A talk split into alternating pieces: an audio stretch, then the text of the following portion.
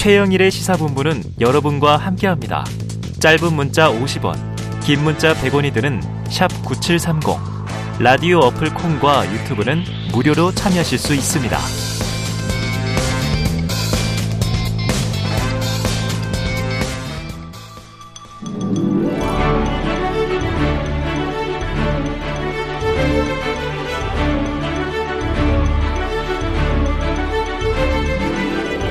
네, 기자들의 눈으로 정치권 소식을 들여다봅니다. 불사조 기자단. 자, 오늘도 경향신문 박순봉 기자 그대로 나오셨고요. 어서 오십시오. 안녕하세요. 최영찬 기자는 여름 휴가가 길어요. 아유, 대통령 휴가에 맞췄나 봐. 자, 오늘은 특별히 그래서 문화일보의 이은지 기자가 나와주셨습니다. 어서 오세요. 안녕하세요. 네네. 이럴 때 잘해가지고 자리를 꿰차는 거예요. 그러니까요. 전임자를 굴러온 날려버리고. 예, 박힌 돌을 빼낸다고. 아, 박힌 돌. 글러온 돌이 박힌 돌을 네. 뺀다. 어, 정치력이 있으실 것 같아요. 취재를 잘할 것 같습니다. 자, 라디오 출연 처음이신 거죠? 아, 저는 TBS에서 네네네. 방송 1년 정도 했고요. KBS는 아, 처음입니다. KBS가 네. 처음이고 네. 이미 라디오는 한 1년 정도 하셨군요. 잘 부탁드립니다. 네. 본격적으로 시작을 해보죠. 조금 전에 서병수 의원 통화했는데 네. 아, 보통 문제가 아니에요. 들어보니까 복잡하기도 하고 쉬운 방법은 최고위원 뽑아줄게 전국위에서 지도부 구성해줄게. 그리고 비대위 기능 가지고 가면 되잖아. 왜 이렇게 복잡하게 비대위로 가려고 그래? 그런 뉘앙스를 이제 느꼈어요. 자, 그런데 결국 비대위 체제로 전환하는 분위기입니다. 의총에서 비대위로 전환한다. 그리고 오늘 최고위에서 전국위 소집 안건을 의결했고 이거 어떻게 보고 계십니까, 박 기자님? 결국 비대위로 전환한다라는 거는 이준석 대표 체제를 좀 종결시키겠다. 아. 이거랑 이제 등치에서 볼 수 있는 이준석 얘기잖아요. 대표 못 돌아오게 하겠다. 맞습니다. 이준석 대표 축출로 한 단계씩 한 걸음씩 밟아가는 그런 그림으로 해석이 되고요. 음. 이제 몇 가지 좀 포인트를 짚어볼 수가 있을 것 같아요. 일단 첫 번째로는 좀 무리하고 있는 측면이 한 가지 있는 거죠. 그러니까 예를 들자면 오늘 최고위에서 이 전국이 의결을 해달라고 전국위를 열어달라고 지금 의결을 한 거잖아요. 네. 그렇죠. 러다 보니까 이제 서병수 의원도 전국위원장인데 합당한 요건이 있으면은 들어주겠다 이런 입장이기 때문에 네. 수락을 할 수밖에 없는 그런 음. 그림이 됐고요. 한다 이렇게 돼 있다고 해요. 네. 그런데 이제 상황을 좀 보면은 지금 원래는 최고위가 9명으로 구성이 돼 있는데 음. 김재원 전 최고위원 같은 경우에는 예전에 대구시장 사퇴. 출마한다라고 해서 사퇴를 했고요. 그리고 그에 이어서 사실은 배현진 최고위원이 가장 먼저 사퇴를 선언을 했었고 한다고 지난 금요일에 얘기가 맞습니다. 나왔고. 사퇴를 한다고 선언을 네. 했었고 그 다음에 윤영석, 조수진 최고위원 이제 그만뒀었던 그런 상황이었던 거잖아요. 근데 오늘 어떻게 최고위가 의결했느냐? 의결하려면 정족수를 갖춰야 되잖아요. 네. 그렇죠. 총원 7명에 4명이 의결을 해서 처리를 했습니다. 음. 근데 이 총원 7명이 어떻게 나왔냐면 김재현 최- 전 최고위원 빼고 조수진 최고위원도 사퇴한 걸로 처리하고 나머지는 냈고. 나머지는 그냥 있는 걸로 해가지고 7명으로 했고 있는 걸로 친다. 맞습니다. 그리고 4명은 누가 나왔냐면은 권성동 원내대표랑 성일종 정책위 의장 그리고 배현진 윤현석 윤영석 최고위원이 나왔거든요. 이제 네. 이렇게 4명을 해가지고 과반된 걸로 해서 처리를 한 거예요. 어. 네, 그러다 보니까 아무래도 김용태 최고위원 같은 경우에는 이제 네. 이준석 대표 쪽에서 입장을 많이 내고 있는데 음. 이게 위장 사퇴 쇼다 이렇게 비판을 하고 있는 그런 상황이고요. 네. 이제 아무래도 좀 무리한 면이 있다라는 그런 지적이 나오고 있는 상황이고요. 네.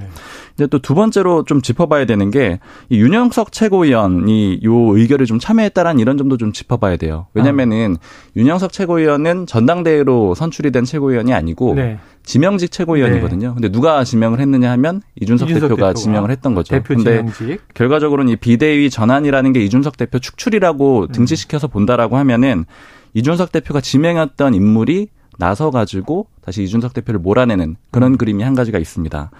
그리고 이제 또 하나 좀 짚어보면은 눈치 게임에 좀 비유가 돼요. 이전에 네. 이제 김용태 최고위원 같은 경우에는 마피아 게임이다 이렇게 비유를 했었는데 왜냐면은 네. 최고위원들이 하루 지나면 없어지고 이렇게 되다 보니까 그렇게 표현을 했었는데 눈치 게임 같았다라는 게 뭐냐면은 국민의힘의 뭐 관계자가 하는 얘기가 이런 얘기더라고요. 지금 이게 최고위원들이 그만두는 사퇴를 선언하는 그런 과정들이 이게 어떤 오더, 그러니까 어떤 지시가 있어서 일방 일괄적으로 하는 그런 움직임이 아니고 어. 그냥 눈치를 보다가 어 이렇게 가는 방향인가 하면 어. 서로 나서는 그런 그림으로 해석이 된다라는 어, 거예요. 지금쯤에 이 선언해야 되겠네? 뭐 이렇게. 맞습니다. 그래서 소위 이제 눈치 게임 해보신 분들 아시겠지만 배현진 최고위원이 먼저 1을 외치면서 그만둔 거 아니에요. 네. 이제 그랬더니 그 다음에 뭐 조수진 최고위원 또 윤영석 최고위원 이런 사람들이 2, 3 외치고 네, 이런 네. 그림이 됐던 거거든요. 근데 이렇게 되다 보니까 어떤 결과가 있냐면은 이준석 대표가 확실하게 끝나지는 않는 그런 그림이 되는 거예요. 예. 그러니까 국민의힘에서 하는 얘기가 이준석 대표의 목을 치려면은 예를 들어 음. 한 번에 쳤어야 되는데 에헤. 그렇게 치는 게 아니고 네. 계속 질질질질 끌고 있다. 예. 왜 그러냐면은 예를 들자면 이전 단계 징계 때부터 넘어가는데 6개월 당원권 정지를 할 게 아니고 물론 이제 윤리위에서는 독립돼 있다라고 주장을 하겠지만 음. 어찌됐든 1년 당원권 정지를 내렸으면은 이준석 대표 못 돌아오는 거 아니냐. 그렇죠. 요 얘기를 한 가지 하고 네. 그때부터 한번 질질 끌렸고 음.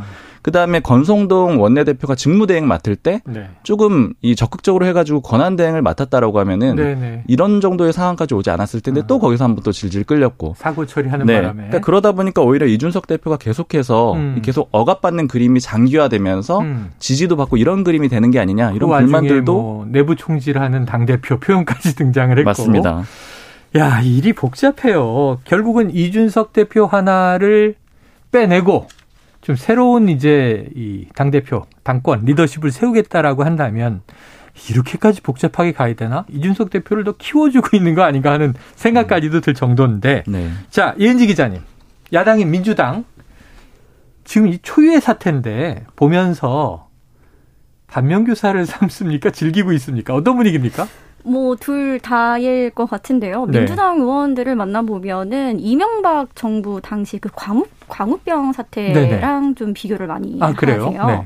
이제 민주당 그 당에서는 그 당시에 지지율 추락했던 원인이 외부 요인이잖아요. 네네. 그 광우병 사태 이슈가 같은 있었죠. 경우는. 근데 이번 국민의힘 사태는 한마디로 자중 질환. 네네 그렇죠. 이라서 어떻게 여당 초반에 이렇게까지 할수 있느냐 그런 얘기가 나오고요. 네. 또 이럴 때일수록 민주당이 잘해야 된다. 이제 야당의 시간이 왔으니 아. 이 기회를 잘 활용해야 된다. 네네네. 아 그래야 되는데 점점점점 이렇게 그래야 하고 되는데 있어서 전당대회가 네, 그래서. 반면교사 플러스 네, 또 즐기고 있는 것도 있는 것 아, 같습니다. 그래요. 집권 3개월이 채 안 돼서 허물어지는 지금 집권당 어제 저희가 붕괴라고 표현했거든요.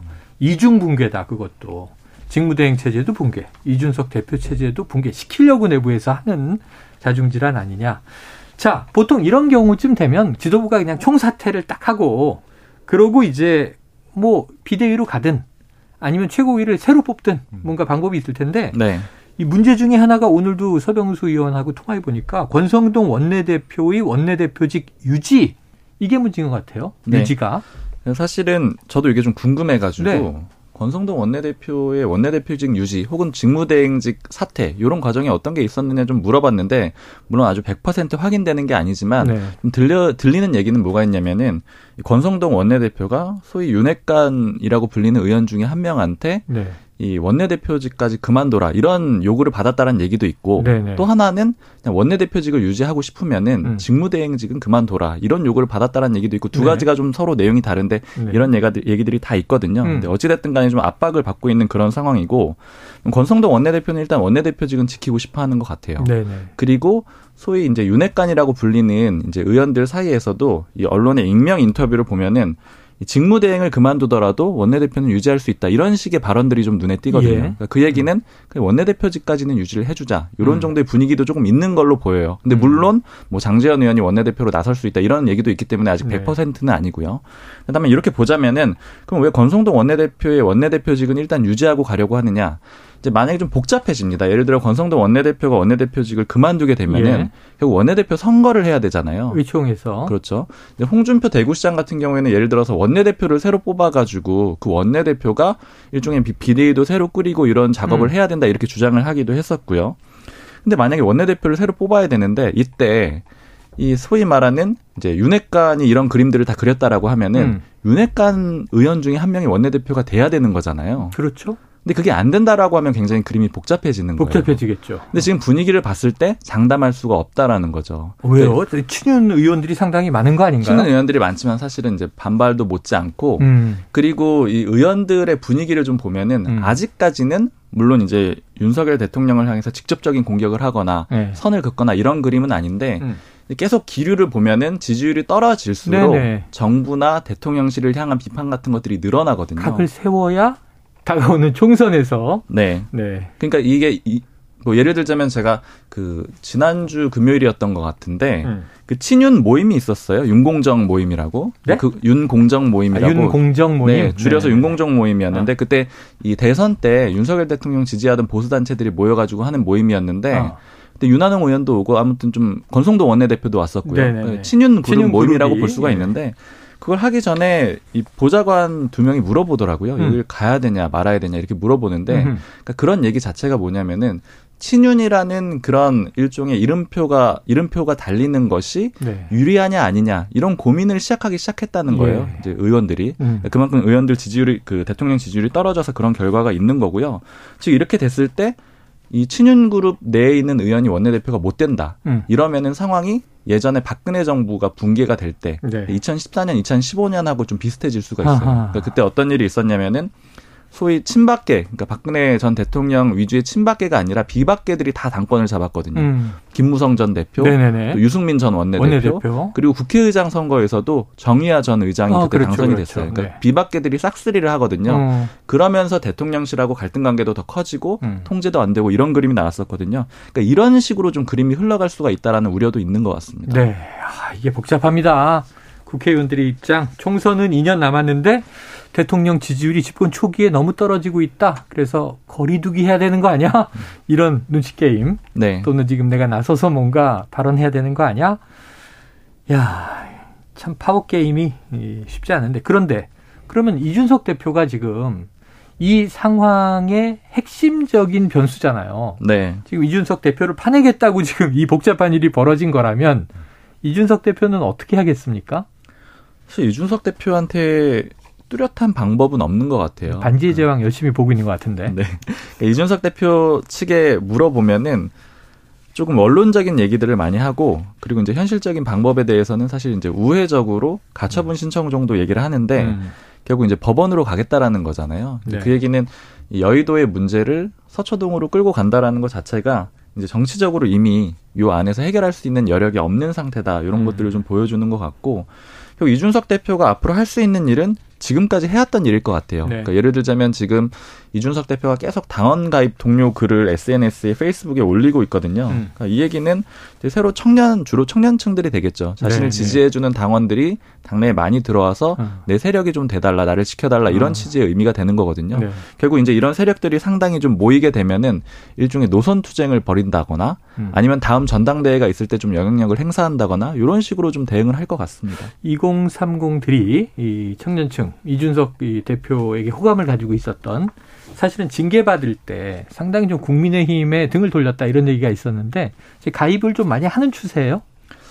아직 그 숫자는 좀 정확히 안 나요. 왜냐면 네. 사실은 이준석 대표가 있었으면은 예전에 이준석 대표가 이 당대표로 직무를 할 때는 그 수치를 집계해가지고 기자들한테 알려주고 그랬었거든요. 음. 근데 지금 그런 당무는 사실 마비돼 있는 상태잖아요. 아. 그러니까 그리고 예를 들자면 지금 오늘 최고위에 의결을 한 거잖아요. 정부위를. 네, 그렇죠. 그때도 브리핑을 누가 하는지 보면은 원내대변인들이 해요. 그러니까 원래 사실은 이 당무에 음. 관련된 거는 네, 당 네. 대변인들이 해야 되거든요. 그렇죠. 근데 당 대표와 관련된 직무들은 지금 거의 다 마비가 돼 있는 아. 그런 상태라고 보셔야 될 것 같아요. 그렇군요. 알겠습니다. 자, 이 대통령 상황을 보죠. 휴가예요. 이번 주 휴가인데 원래는 지방 휴양지 방문 예정이었다. 하지만 취소했다. 서울 자택에 머물면서 쉬고 있다. 일은 하지 않는다 이런 얘기를 이제 또 굳이 강조를 했는데 사실은 또 다른 걸로는 지금 지지율 문제도 있고 전국 구상에 들어갔다. 근데 대통령실은 인적 쇄신 구상은 없다. 그런데 또 비서실장과 정무수석 개편한다. 뭐 이 언론 보도가 굉장히 저 달라요 다. 네. 팩트는 뭐예요? 일단 방금 비서실장 관련해서는 대통령실에서 아니라고 네. 그런 뭐 개편하는 일은 없다라고 없다. 지금 입장은 명확하게 내놓고요. 요거는 좀 관측의 영역이긴 한데 왜냐면 윤석열 대통령 속마음에 들어가 봐야 되는 문제니까요. 물론 윤석열 대통령이 그런 요구들은 분명히 잘 알고 있을 거고요. 왜냐면 어. 여당에서도 공개적으로 대통령실 내지는 정부 인적 쇄신 해야 된다라는 요구는 계속 하고 있으니까요. 이제 물어 오전에 물어보니까 여러 가지 얘기들을 하는데 사실 의견들이 다 달라서 어느 한쪽으로 음. 결론 짓긴 그런데 제 개인적으로 좀 설득력이 있었던 거는 음. 선대위에서 윤석열 대통령이랑 같이 있었던 같이 일했었던 국민의힘 관계자가 하는 얘기인데 휴가 후에도 대통령실 개편은 없을 거다. 어. 없을 거라고 들었다 이렇게 얘기를 하면서 네. 근데 왜 그러냐고 했더니 인간에 대한 신뢰다 이렇게 얘기를 하더라고요. 아, 근데 네. 이게 왜 와닿았냐면은 예전에 선대위, 선대본부 뭐 이런 네. 시절을 돌이켜 보면은 물론 경선 캠프 때도 그랬죠. 윤석열 대통령이 후보 시절에도 이 기간 동안에는 사람을 잘 안 바꿨어요. 어. 그러니까 예를 들면 뭐 인수위로 넘어가면은 새로운 사람을 쓰고 네네네. 대통령실이 출범하면 새로운 사람을 쓰지만 음. 그 중간 과정에서 어떤 실수했다거나 잘못했다고 해서 사람 바꾼 일은 없었거든요. 음. 그러니까 아마 그런 기조를 좀 언급을 하면서 안 바꾸지 않겠느냐 이런 식의 관측들이 있었는데 이게 저는 좀 설득력이 있지 않느냐 이렇게 봅니다. 근데 다만 음. 현실적으로는 워낙 지지율도 떨어졌고 네네네. 여러 가지 문제들이 지적되고 있어서 쇄신을 하는 게 맞는 방향일 것 같긴 해요. 그래요. 그런데 그렇게 선거 때 열심히 함께 뛰었지만 이 대통령이 이준석 대표는 신뢰하지 않는 것 같다. 이렇게 여권 인사들이 얘기를 하더라고요. 네, 선택적인 그거는, 거 아닙니까? 네, 그거는 뭐 텔레그램에 명확히 나와 있으니까요. 텔레그램에 나와 있습니다. 네, 자, 이 기자님. 네. 이제 제 차례인가요? 네. 촉이 있으니까. 네. 휴가 후에 대통령실 혹시 개편할까요? 제가 인수위를 한 두 달 정도 파견을 다녀오긴 했는데요. 네네네네. 뭐 전적으로 출입을 오래 했던 박 기자님의 의견에 네. 한 표를 던지도록 하겠습니다. 아, 너무 정무적이었나요? 안 돼요. 네. 기자니까 의심을 하셔야 돼요. 이 사람 나쁜 사람일 수도 있어요. 농담이고요. 자, 이 저 이 기자님 경찰국이 오늘부터 공식 출범이에요. 8월 2일 공포와 함께 시행이 되는데 자, 행안부의 경찰국 설치가 경찰 자문위 회의도 없이 밀실에서 이루어졌다. 이런 보도가 나왔습니다. 이 문제가 이미 국감 때도 논란이 됐었는데 경찰국을 저지하기 위한 쉽진 않잖아요. 이제 이게 시행령으로 시작되니까 민주당의 움직임은 어떻습니까? 저 사실상 이제 민주당이 할 수 있는 거는 공세 아니면 이 법적 공방으로 가는 네네네. 문제 한 두 가지 정도 위법하다 이렇게 주장했잖아요. 그렇죠. 그렇게 갈 것 같은데요. 일단 음. 국회에서 음. 싸워보자. 일단 음. 민주당은 8일에 예정된 윤희근 경찰청장 네. 청문회에서 먼저 이제 공세를 이어갈 방침이고요. 또 16일에 행정안전부 첫 업무 보고가 있습니다. 네. 이때도 역시 어, 야당 성토회장이 될 것으로 보이는데요. 음. 특히 행안부 첫 업무 보고에서 그 경찰국 신설에 반대하는 전국 경찰 서장 회의를 주도한 네. 인물이죠. 류사명 총경을 증인으로 네. 세우기로 했습니다. 아 나옵니까? 네, 나오기로 네. 확인을 했다고. 여야가 조금 갈등이 있었죠. 네, 그래서 이 문제로 민주당은 총공세에 나설 것으로 보이고요. 음. 또 이제 국가기관 간의 분쟁이 생겼을 경우에 헌법재판소의 판단을 구하는 이제 권한쟁의 심판 네네. 네. 검토에 들어가기로 해서 8월 중순쯤에 이제 간담회를 가지고 법적 대응을 불사하겠다는 방침입니다. 아, 그래요. 저기 정봉주 위원장이 일전에 여기 나와서 간단하다. 민주당이 시행령 폐지안을 내서 가결시켜라 이렇게 얘기했어요.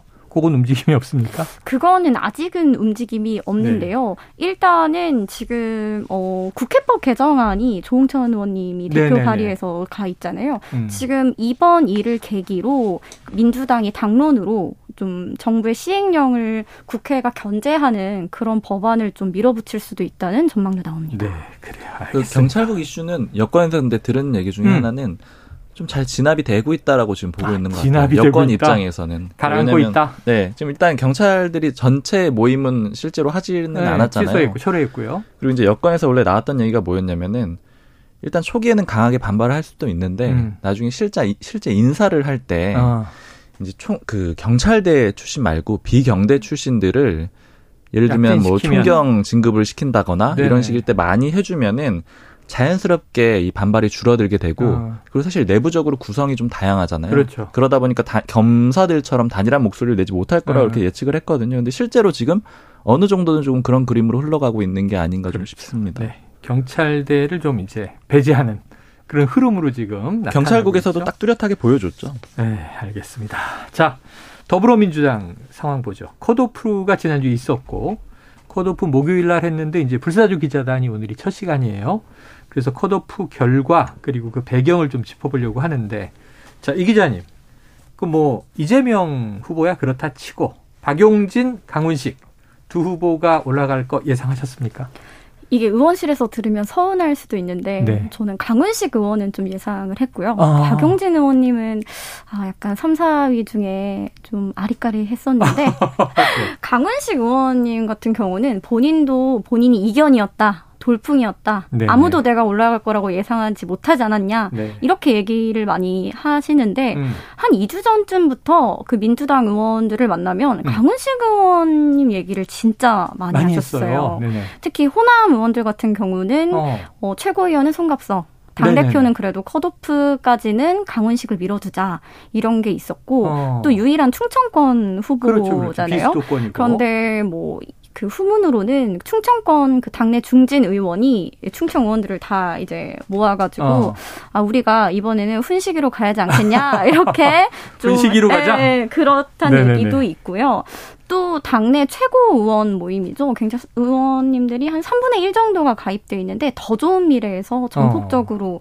밀었기 때문에 컷오프 통과가 되지 않았나. 아, 저희가 어제 인터뷰했는데 이 사람이 이 사람이 다 계획이 있었네요. 왜냐하면 제 첫 질문이 당대표 갑니까? 그래, 그러니까 무조건 갑니다. 그랬거든요.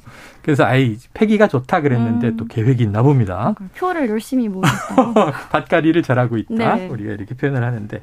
어 근데 의외네요. 박용진 의원은 많이 올라갈 걸로 예상을 했고 강훈식 의원이 의외라고 하는데 이 기자님은 역시 현장을 취재해 보니 훈식이 네, 얘기를 많이 하더라. 분위기가 그랬어요. 그래서 박용진 의원은 긴가민가 했다. 네, 왜냐하면 중앙위에 좀 표가 많이 없다는. 그래요. 알겠습니다. 지금 밭가리가 이제 올라가게 된 배경인 것 같다 해석을 해주셨고 자 내일부터 벌써 이제 강원 TK는 투표가 시작이 되잖아요. 네 맞습니다. 이 박용진 의원은 단일화에 좀 적극적이고 강훈식 의원은 아니 두 상품의 비전과 가치가 다 좀 알려지고 유권자들에게 그 다음에 비전과 가치가 맞아야 하는 것이지 아니면 공학적인 단일화는 없다 정 치공학적인 그리고 이제 그렇게 안 되면 완주한다 그랬어요. 단일화 어떻게 보세요? 네, 사실 말씀하신 강훈식 의원의 그런 말은 원론적인 겁니다. 네, 그렇죠, 사실은. 그렇죠, 그렇죠. 하지만 그 안에는 본인이 그 이재명 의원이 대선 이재명 의원 대선 캠프에서 전략기획본부장을 또 맡았기 그랬었죠. 때문에 이 반명을 소위 반명을 외치고 있는 박용진 의원과 단일화를 하게 되는 부담이 또 음, 있을 수밖에 없고요. 그리고 지금 본인이 컷오프를 통과한 이후에 기자들 앞에서 계속 꺼내지는 단어가 이변, 돌풍, 본인으로 단일화해야 된다. 어. 이 얘기를 정말 많이 하거든요. 네네. 이런 말을 해 놨는데 이거를 단일화로 가기도 굉장히 어렵다. 네. 이런 분석이 나오고요. 원래는 이재명 의원의 페이스메이커 아니냐? 네. 아니면 뭐 나중에 이재명 의원과 단일화를 할 수도 있다. 아, 이런 네, 이런 관측도 나왔었는데 최근에 좀 본인이 어쨌든 컷오프 통과가 됐고 네. 또 본인이 충남도지사를 생각하고 아. 있다는 그런 큰 그림도 있기 때문에 네. 이번 전당대회에서 끝까지 본인의 존재감을 어. 과시하는 방향으로 단일화 없이 가지 않을까. 당 대표에 나왔지만 되든 안 되든 나름 이제 이변과 돌풍을 그렇죠. 좀 일으키는 모습을 보이면 기회죠. 강훈식 의원에게는 뭐 나쁠 일이 전혀 없어요. 그렇죠. 체급을 올린다 우리가 이런 얘기. 단일화를 어떻게 전망하세요, 박 기자님? 그러니까 저도 조금 부정적으로 보는 게그 네. 그 이은지 기자님이 얘기하는 거랑 비슷한 측면이거든요. 음. 그러니까 사실은 만약에 냉정하고 객관적으로 본다고 하면은 음. 이재명 의원을 꺾기가 나머지 후보들이 쉽지는 않다라는 예상이 좀 지배적인 그런 상황이잖아요. 음. 근데 이미 기탁금도 다 냈고요. 네. 이제 순회 경선도 있는 거고 그렇죠. 비용 대비 효과를 좀 따져봐야 되는 문제인데 네. 기탁금이 이제 상당한 액수란 말이에요. 네네네. 지금 정확한 액수는 모르겠는데 수천만 원일 텐데 네. 그러면 그걸 냈고 그 다음에 여러 번의 순회 경선을 통해서 자신을 알릴 음. 수 있는 기회를 일종의 돈을 주고 샀다라고 하면은 음. 그걸 나머지를 다 포기하게 되는 거예요. 앞서서 빨리 최대한 높인다. 그렇죠. 그러면 어차피 만약에 될 가능성이 높지 않다라고 하면은 그 기회를 최대한 노리고 뭐 토론회 같은 것도 참여하고 네. 이렇게 보는 게 맞을 것 같아요. 그래요. 하하. 이 기자는 이게 단일화가 쉽지는 않겠지만 한번 지켜보도록 하고 지금 어대명 기류잖아요. 그렇죠. 근데 갑자기 오늘 의원 욕하는 플랫폼이 화제가 돼서 이게 좀 전말은 어떻게 보십니까? 오늘 조응천 의원님은 1인 1 실언을 하고 있는 거 아니냐. 아, 이렇게도 우려를. 1인 1 실언하고 있다? 네. 그래서 이재명 의원의 설화 리스크가 좀 다시 고개를 드는 것 아니냐. 이런 우려가 나오고 또 굉장히 있는데. 좀 억울하다 이런 입장이에요. 그렇죠. 본인은 욕이 아니고 평가를 하고자 한 거다. 네네네네. 이제 네, 욕과 네, 네. 평가가 다르다. 근데 조응천 의원님은 난 분명 욕이라고 들었다. 어쨌든 진실 어, 공방이 팩트는 뭡니까? 어, 팩트는 저도 현장에 가보질 않아서 네네네네. 그게 유튜브로 또 생중계되는 것도 아니었고 어. 지지자들과 만남이었기 때문에 야. 당시 현장에 있었던 조응천 의원의 네, 얘기는 말에 따르면 들었다? 네 욕이라고 들었다. 나는 의원 평가 플랫폼을 얘기한 거다. 이게 욕이라고 또 확인되면은 입장이 곤란하잖아요. 그렇죠. 해석은 그렇게 할 수도 있어요. 의원들에 대한 뭐 비판, 평가. 알겠습니다. 자, 박 기자님, 이재명 의원이 지금 일일 일실언이다. 뭐 이런 얘기가 나왔는데 조언을 좀 한마디 해주신다면. 제가요? 제가 조언 드릴 정도의 어, 정치 레벨은 한 달 정도 달려야 된단 말이에요. 전국을 돌면서. 정치 레벨은 아닌데 다만 그냥 저는 뭐 이게 실언일 수도 있는데 그래도 분명히 어느 정도 전략적인 음. 그런 흐름 하에서 나온 발언일 거라고 생각을 합니다. 던지는 건 아니다. 네, 물론 이제 있다. 그 와중에 표현이 일부 거칠어지면서 논란이 된다거나 그럴 수는 있겠지만 전체적인 기조는 어쨌든 강성 지지자들한테 네네. 네. 발언을 계속 하라는 그런 쪽의 의미에 가깝잖아요. 네. 그러니까 아마 그 큰 흐름 자체는 아마 실수는 아닐 거라고 보거든요. 그러니까 결국 이것도 다 의도된 전략이라고 그렇게 생각이 됩니다. 아, 그래요. 정치는 다 전략에 의해서 움직이는 것이다. 지켜보도록 하겠습니다. 다음 주도 또 흥미진진하겠네요. 자, 불사조 기자단 오늘은 여기서 정리해보죠. 박순봉 경향신문 기자, 이은지 문화일보 기자, 오늘 수고하셨습니다 고맙습니다. 감사합니다.